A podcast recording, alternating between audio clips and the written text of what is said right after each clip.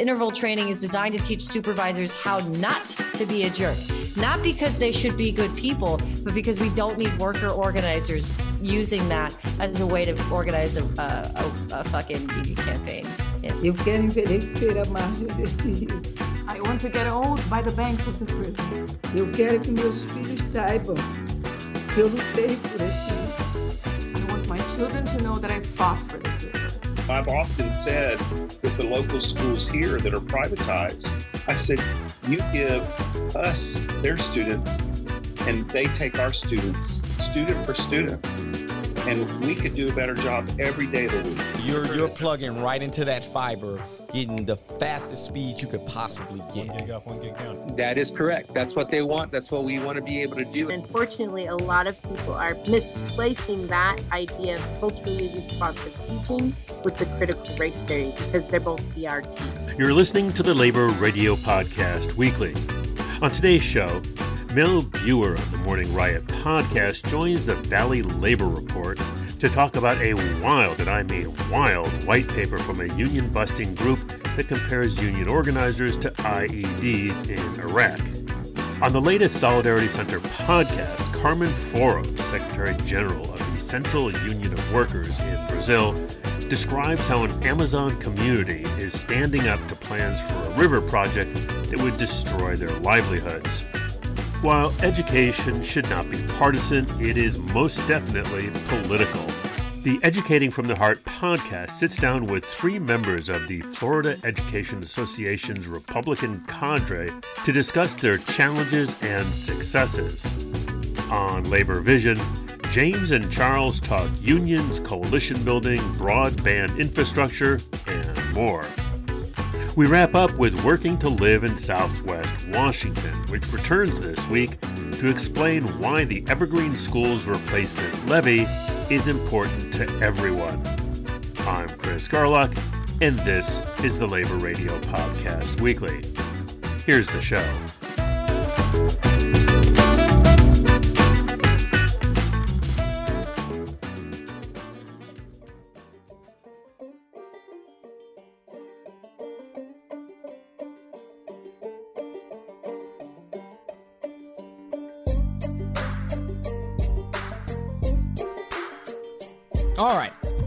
We got rid of those folks on the radio.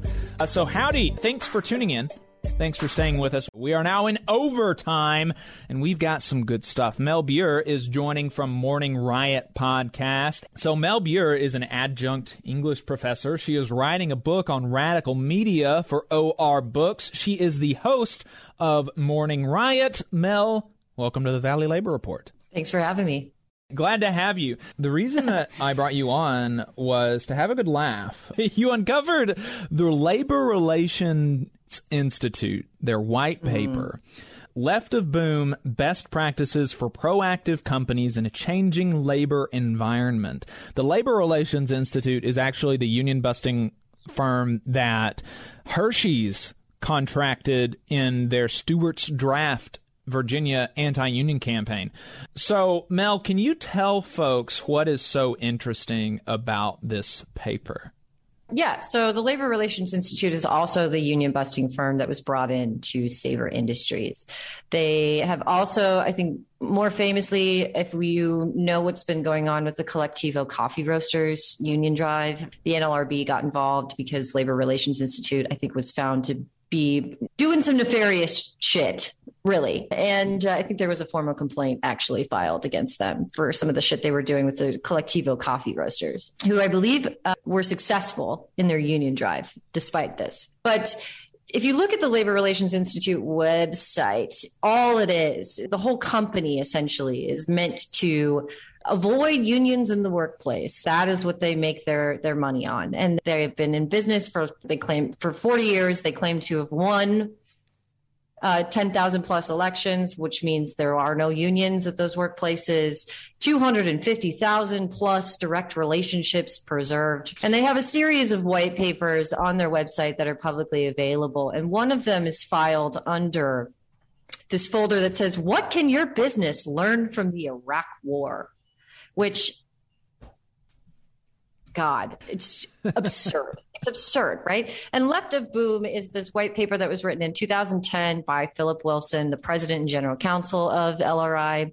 And the whole idea is that it uses this very heavy handed sort of comparison of union organizers being Iraqi insurgents dropping an IED in the workplace. Wow.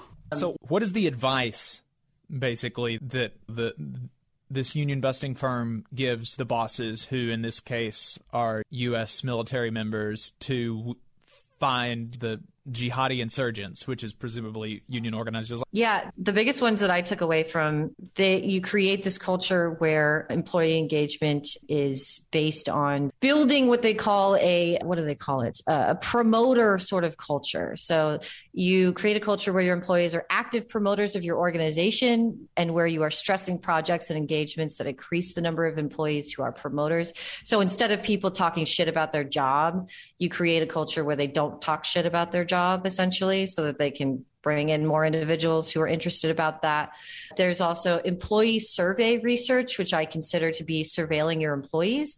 And what you're doing is you are identifying what they call key nodes in the informal communication network. So this is where the surveillance happens, right? So it's a structured interview process where you're identifying key influencers among employees, not only people who would potentially begin to agitate for workplace organizing, but also people who would be able to do the sort of counterinsurgency that you want to do in a workplace.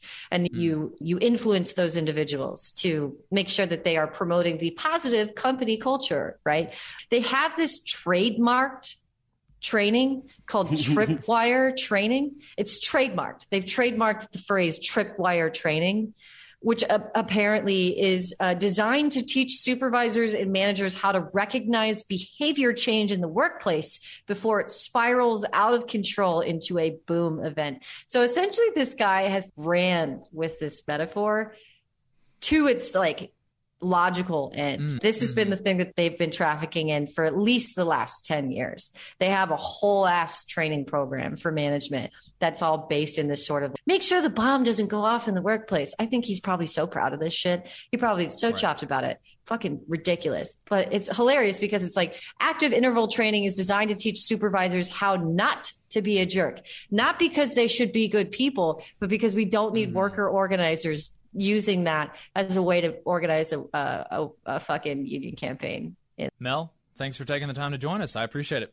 Thanks for having me on. This was a great conversation.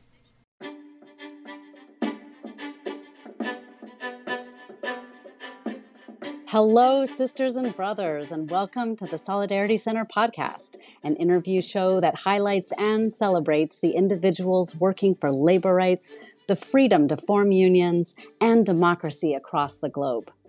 I'm your host, Shawna Bader Blau. I'm also the executive director of the Solidarity Center in Washington, D.C.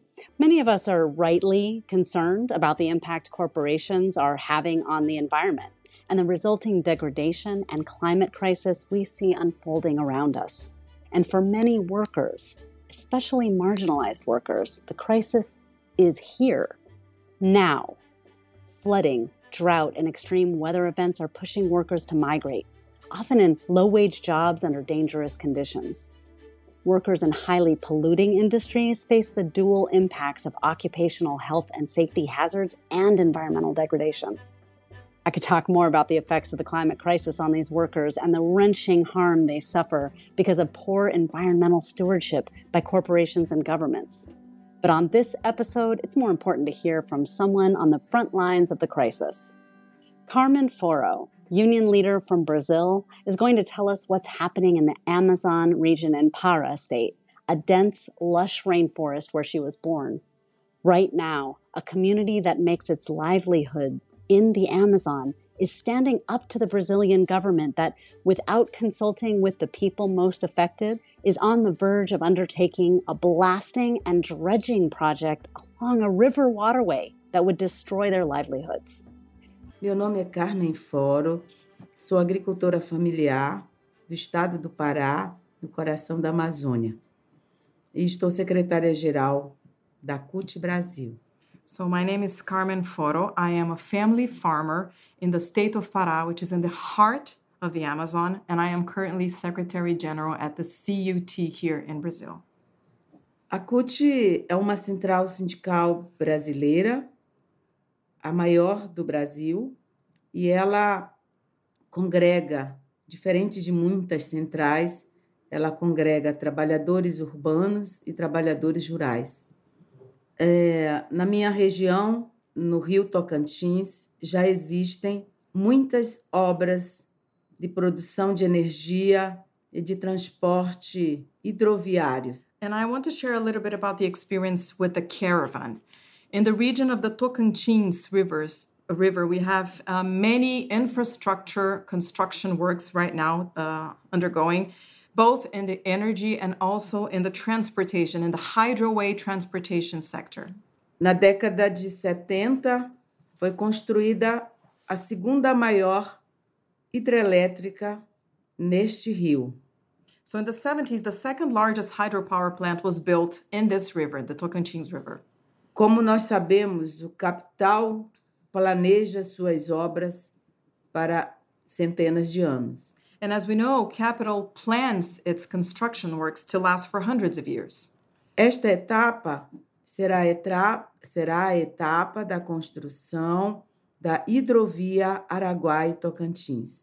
So now we are seeing the stage of construction of the Araguaia Tocantins Hydroway. Para que serve essa hidrovia? What is this hydroway for? Ela serve para transportar soja, minérios que vêm do Mato Grosso para chegar a Barcarena, um porto estratégico, e transportar esta soja e minérios para Europa e Ásia. So, uh, what is this hydroway designed for? Well, its intention is to transport soy, soybean, and iron ore from the state of Mato Grosso in Brazil into a port called Barcarena. And from this port, the soybean and the iron ore will be exported into the uh, European Union and into Asia.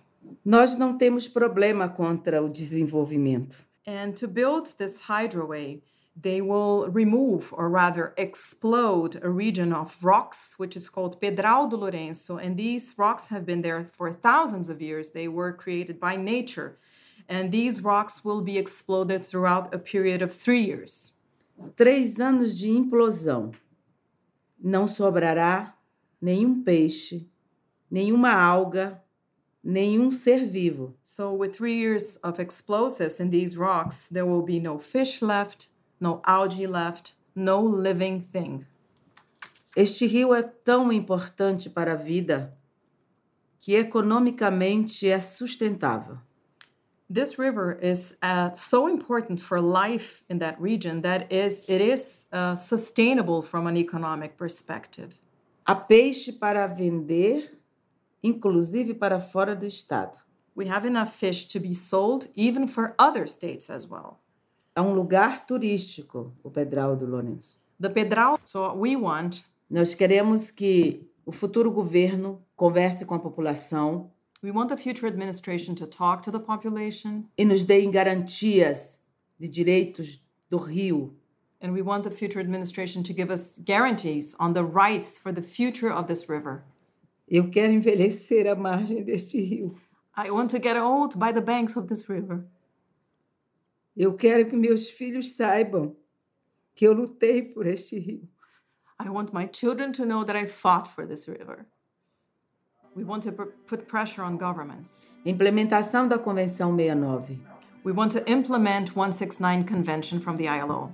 Políticas públicas We want public policies de preservação do rio. to preserve the river. E nós entendemos que este é o caminho democrático da construção dos nossos direitos. And we believe this is the democratic way to build and preserve our rights. Esse é o caminho que garante o nosso futuro e a nossa vida. This is the way to ensure our future and our life.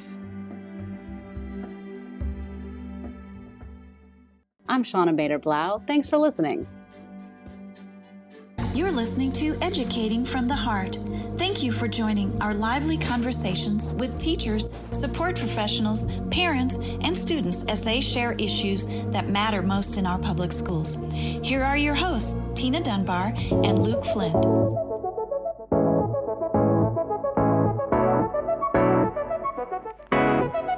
We'll talk with a group of Republican educators who chose to join their union and work with other like minded colleagues to raise awareness and redirect education policy.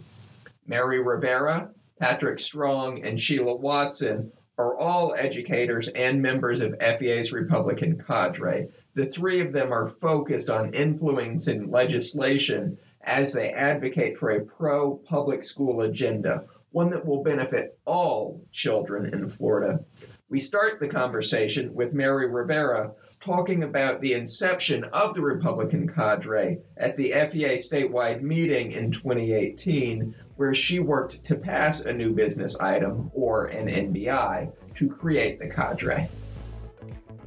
I was part of the um, committee that composed the NBI in 2018. I think it's important for educators to be activists for public education because God knows that the public is not advocating for us. I thought it was an important venture to get Republican members specifically involved in the political process because we're so Republican heavy in Tallahassee. And who best to communicate with these Republican leaders than Republican members of their delegations? And so we wrote the NBI specifically to get Republican educators in Tallahassee to speak to their local representatives on behalf of public education and on behalf of labor unions across the nation. You've been a key member of the cadre for several years now and had multiple opportunities to talk with your legislators on education issues that are important to you and your colleagues. What has surprised you the most about your conversations? They have deaf ears to educators in general, and we thought it was important that members of their kind communicate with them the fact that Republicans are teachers. There are teachers who are Republicans. It's not a democratic population of the workforce in the state. It's a group of people who care about kids and who care about teaching and our society, and that we have needs, we have desires, and we're part of them. We're part of that organization, the Republican Party and that we want to be represented equally as well as the Democratic um, delegation, and we're not being heard. So, through the cadre, our voice has been loud and clear and has really opened doors for us as an educated community as well as a union. Our voice just gets more loud and more powerful, and our mission is being heard and shared throughout the state. Some parents intentionally choose public education, yet the majority of our political leaders don't seem to respect that choice. Wouldn't you agree? So so we have to go back we have to go back in history a little bit for me. My wife is a 32 year teacher and I've been I've been associated with the district for about 18 or 19 years now. So when my wife was first a teacher, I said, there's no need to join the union because some of those things like privatization stuff, that kind of sharpens your skills. So after I got involved with the education, public education, I quickly learned the problem is there's not an even playing field. And I think we saw that last time with Trump's administration, to be honest with you. He said we don't have an even playing field with some of with China and stuff with our trade. So when we bring that into public education and private private schools are getting grants and they're getting all of our maintenance funds and they're getting 95% of our FTE and they don't have any standards that they have to live up to, or they don't have to have certified teachers and they don't have to pay the teachers any specific amount. You, when you can't even measure, how can you say they're doing as good a job for us? And one of the biggest things for me, because I've been in education support professional as a paraprofessional last 18 years in an EBD classroom, and those ESE students are very near and dear to my heart and, and I tell you, when they can't go to a private school because if they try to, they're immediately kicked back out and they come to back to a public school. So I always say to have apples and apples, they have to take every student that comes to them. I've often said with the local schools here that are privatized, I said, you give us their students and they take our students student for student and we could do a better job every day of the week thanks for listening until we meet again keep educating from the heart Welcome back to the Labor Vision Podcast, the official podcast of the Michigan AFL CIO. And we are very blessed to be joined right now by CWA Local 6143 President Geronimo Guerra. Cheers. And now that I've totally butchered the enunciation of that name, can you hit me back with how it's actually supposed to be said, bro? yeah, it's uh, Geronimo Guerra, Geronimo Guerra. It's, uh, it's You listen to how it rolls off his tongue. See, that's the reason why. Just listeners out there, that's why I had Charles introduce him because it will not roll off my tongue. oh man, we're we're so Midwest up here in Michigan. Yeah, it's, uh, it's yeah. brutal. My Southern draw is better than my Spanish. Yeah, go. Yeah, we'll, But we'll- thanks for uh, making time. To be honest, this is very exciting for us because James and I are both CWA members as well. So it's very rare that we get someone from CWA to talk to you about stuff. And you were kind enough to come on. And I know that broadband is just as important for you down there as it is for us up here. And I just think we can't talk about it enough. So thank you. No problem, no problem, guys. Thank y'all for having me on. Do you know the the total number that's coming into Texas for broadband infrastructure? I've heard, and just just talking, I heard it's uh, pretty close to a billion dollars. I know that we have uh, 64 million here in San Antonio. That's actually been distributed. Yeah, there's lo- lots of money here. I think my team, like my legislative director Charles uh, Fuentes, basically has done a really good job of networking with the city officials here to make sure that our union union guidelines are set in. Union basically union the base legislature is basically in there to be able to make sure that there's standards and and pay standards and for labor organizations and just a good pay for a good dollar you know what i mean? We're tired of uh, contractors taking our work and doing a bad and they're contractors usually from different cities and states too so we're holding our uh, officials and our city council here accountable. We've met with them. We're actually on a, a, a table discussing with the city how we're going to roll out the broadband infrastructure in rural areas and in basically some of the low income areas as well. That's wonderful because I don't think people realize that there are those that are actively lobbying against their best interest when it comes to how the broadband, the high speed internet, because broadband confuses some people, how the high speed internet is being put out. They don't know that there's companies out there that are lobbying for lower speeds, for non-fiber options, for less coverage, where they can just maximize their profits. And this is taxpayer money. This is stuff that you and I and everyone else paid for. It's our stuff. We should be getting our best bang for the buck. You should have That's someone right. who's qualified, putting it in right the first time, not some fly-by-night company that was putting in sewer grates the day before and now laying broadband the next day, and it's going to go bad in a week, and, Mhm. and it's going to double the cost on it. So I think this is also a place where our, our interests line up with these companies. And I'm glad to hear that it sounds like y'all are working together. Yeah, it's honestly we do even though we are involved. Uh, we I do see the actual the big brother, uh, good friend, uh, pat on the back type deals going on as well. It's very hard to get across that, but what we've done is we've actually really done a really good job of holding the people we have endorsed in city council accountable, letting them know that, like you said, I look at it when I saw this, when I saw the numbers come down, and when I saw what they were doing, and the PPP money was coming down due to the pandemic. I looked at this saying that they were going to get billions of dollars pushed out, and I said, why waste? Why waste taxpayers' money when we work for a company that has it laid in the actual in the ground? They don't know how. They don't need to build out new infrastructure out of. It's already there. It's existing. Right. All they have to do is give us the okay to run it to different houses and Mhm. rural areas. They wanted to try micro antennas. We proved to them that doesn't work. You know what I mean? We gave them awesome. examples how if we have too many uh, uh, people on a micro antenna, it slows down for a lot of different people.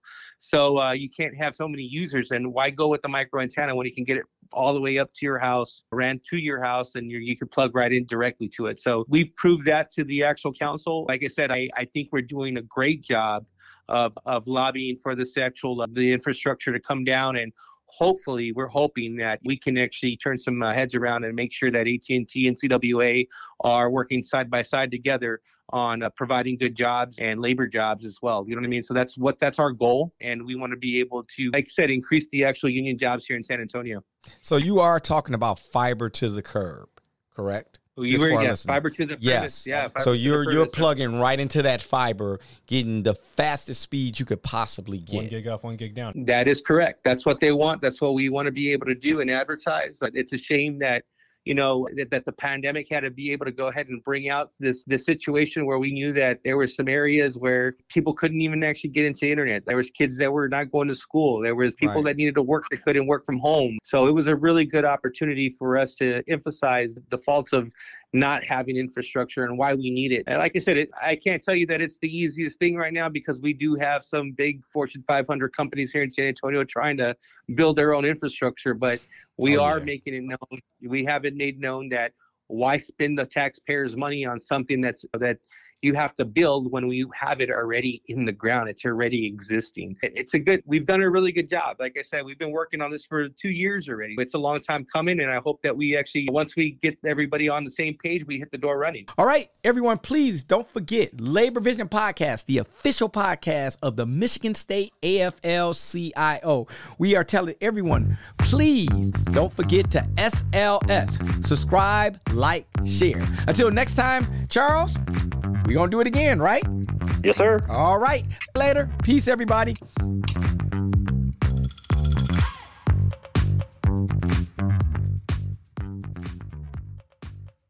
Hello, working people of Southwest Washington. I've missed that.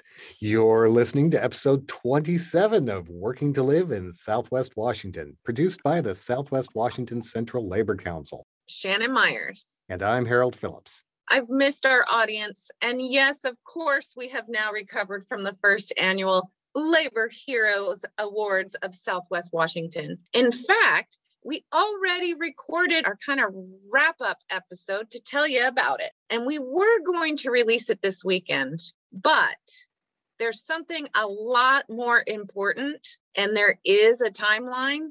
So we wanted to bring that to our audience's attention. And what is this topic? It's the Evergreen School District Replacement Levy. Yeah, that's important. But Shannon, we have a lot of listeners outside the Evergreen School District. I mean, according to our podcast stats, we have listeners from all over the country. Hello, Arizona and France? Yeah, really, it says France. Bonjour. I mean, why should they care about voters in one small school district in Southwest Washington voting on a replacement levy? You know, Harold, this levy is really important to the Evergreen School District. The reason I wanted to focus on this replacement levy, though, is the tactics the opposition is using. Those are tactics that people are seeing in school district races all over the United States. First, we've got Margaret Hunter. Now, Margaret, you're a teacher where? At Covington Middle School. It's a northeast area in Vancouver. We've also got Sean Gundert. And Sean, where do you teach? I teach at Henrietta Lacks Health and Bioscience High School. It's kind of behind Peace Health Southwest. We're also joined by Monica Stonier. Monica, you also work in the Evergreen School District, right? I do work in the Evergreen School District. I'm an instructional coach for special services. So I work with our students in particular, but also with their teachers to kind of bridge the gap between what the special ed teachers are working on with students and how those students can gain greater access to the general ed curriculum. So, why do we have levies at all? Aren't the schools funded by the state legislature? It's awesome when the state fully funds education for students, but currently the state of Washington and most states across the country don't fully fund the education requirements in their district. For example, last year, our district spent about $10 million of levy funds to complete special education supports in our district. Special education sports that are required federally that the state of Washington does not cover. So there's a lot of regular gen ed funding that does not happen through our state. Have you seen any opposition? Well, I'm working on the campaign effort out there. And, you know, just this last few days, we've seen some big signs go up next to the levy signs. Um, we put signs out to remind folks to vote. And these are signs from opposition that are, first of all, illegal because they choose to not follow the law and disclose their funding um, or where they're coming Let's from. Not forget hateful. This is the messaging that we're seeing all over the United States. And that's why we need to talk about this on the show. So let's yeah. get down and dirty on this. I want to know what is going on here. Every school board in the nation is facing attacks from misinformation because our school leaders have taken an equity stance when it comes to teaching kids, ensuring that every student feels validated and seen in the curriculum is something that we take very seriously. And we have some folks that have just taken exception to that. And I find it incredibly disheartening because uh, that's just the first step. The second step is loading social media and the community up with misinformation. And then the third step is using those lies to run against school board members. Our school directors are facing that challenge right now, but now we're finding that battle taken up in levy campaigns. So, is this the big CRT controversy that we've been hearing so much about? Evergreen doesn't teach CRT, right? Neither do public schools. in general across the state. But a lot of teachers are really perplexed about what that is because they don't see it in their curriculum anywhere. Well, I know that a lot of people have asked me as a teacher that they see CRT in our planning and they hear that from our teachers' mouths. That means culturally responsive teaching not critical race theory. So, because they have the same abbreviations, people think they're the same thing. Culturally responsive teaching is like what Monica said, making sure every student sees value in their education, that there can be something in the education for them that they can relate to their life or their own background, or possibly even skills that they need right now today. Critical race theory is an entirely different subject matter that most public schools, K through 12, don't even deal with. We're talking about culturally responsive teaching has been widely accepted across the country on how to meet our kids where they are and teach them where they are so that we can close their gaps and give them the skills they need. It's a great professional development work by Zaretta Hammond. Have to give her that credit. And it's happening all over the country. And unfortunately, a lot of people are misplacing that idea of culturally responsive teaching with the critical race theory because they're both CRT. CRT, it can mean different things. And I know that that is what is in these illegal signs, these hateful signs through Vancouver. So we really need to clarify what these signs mean, what they do to our community, and how do we educate our community that the levy is not about the signs, it's about students and services. Thank you, working people whether you're in Southwest Washington or France or Arizona, for joining us on another episode of Working to Live in Southwest Washington, produced by the Southwest Washington Central Labor Council and sponsored by the Evergreen Education Association. Hey, that's it for this edition of the Labor Radio Podcast Weekly, our roundup of highlights from just a few of the nearly 150 labor radio shows and podcasts to make up the Labor Radio Podcast Network. Remember, we've got links to all the shows you heard today in the show notes for this podcast. You'll find all the network shows at laborradionetwork.org. We just did a refresh. Hope you like it. Let us know. You can also find the shows by using the hashtag Labor Radio Pod on Twitter, Facebook, and Instagram. Labor Radio Podcast Weekly was edited this week by Patrick Dixon. I produced the show, and our social media guru, as always, is Mr. Harold Phillips. You can follow us on Twitter and Instagram at Labor Radio Net. You can find out more on our website at laborradionetwork.org. For Labor Radio Podcast Weekly, this is Chris Garlock. Stay active and stay tuned to your local labor radio podcast show.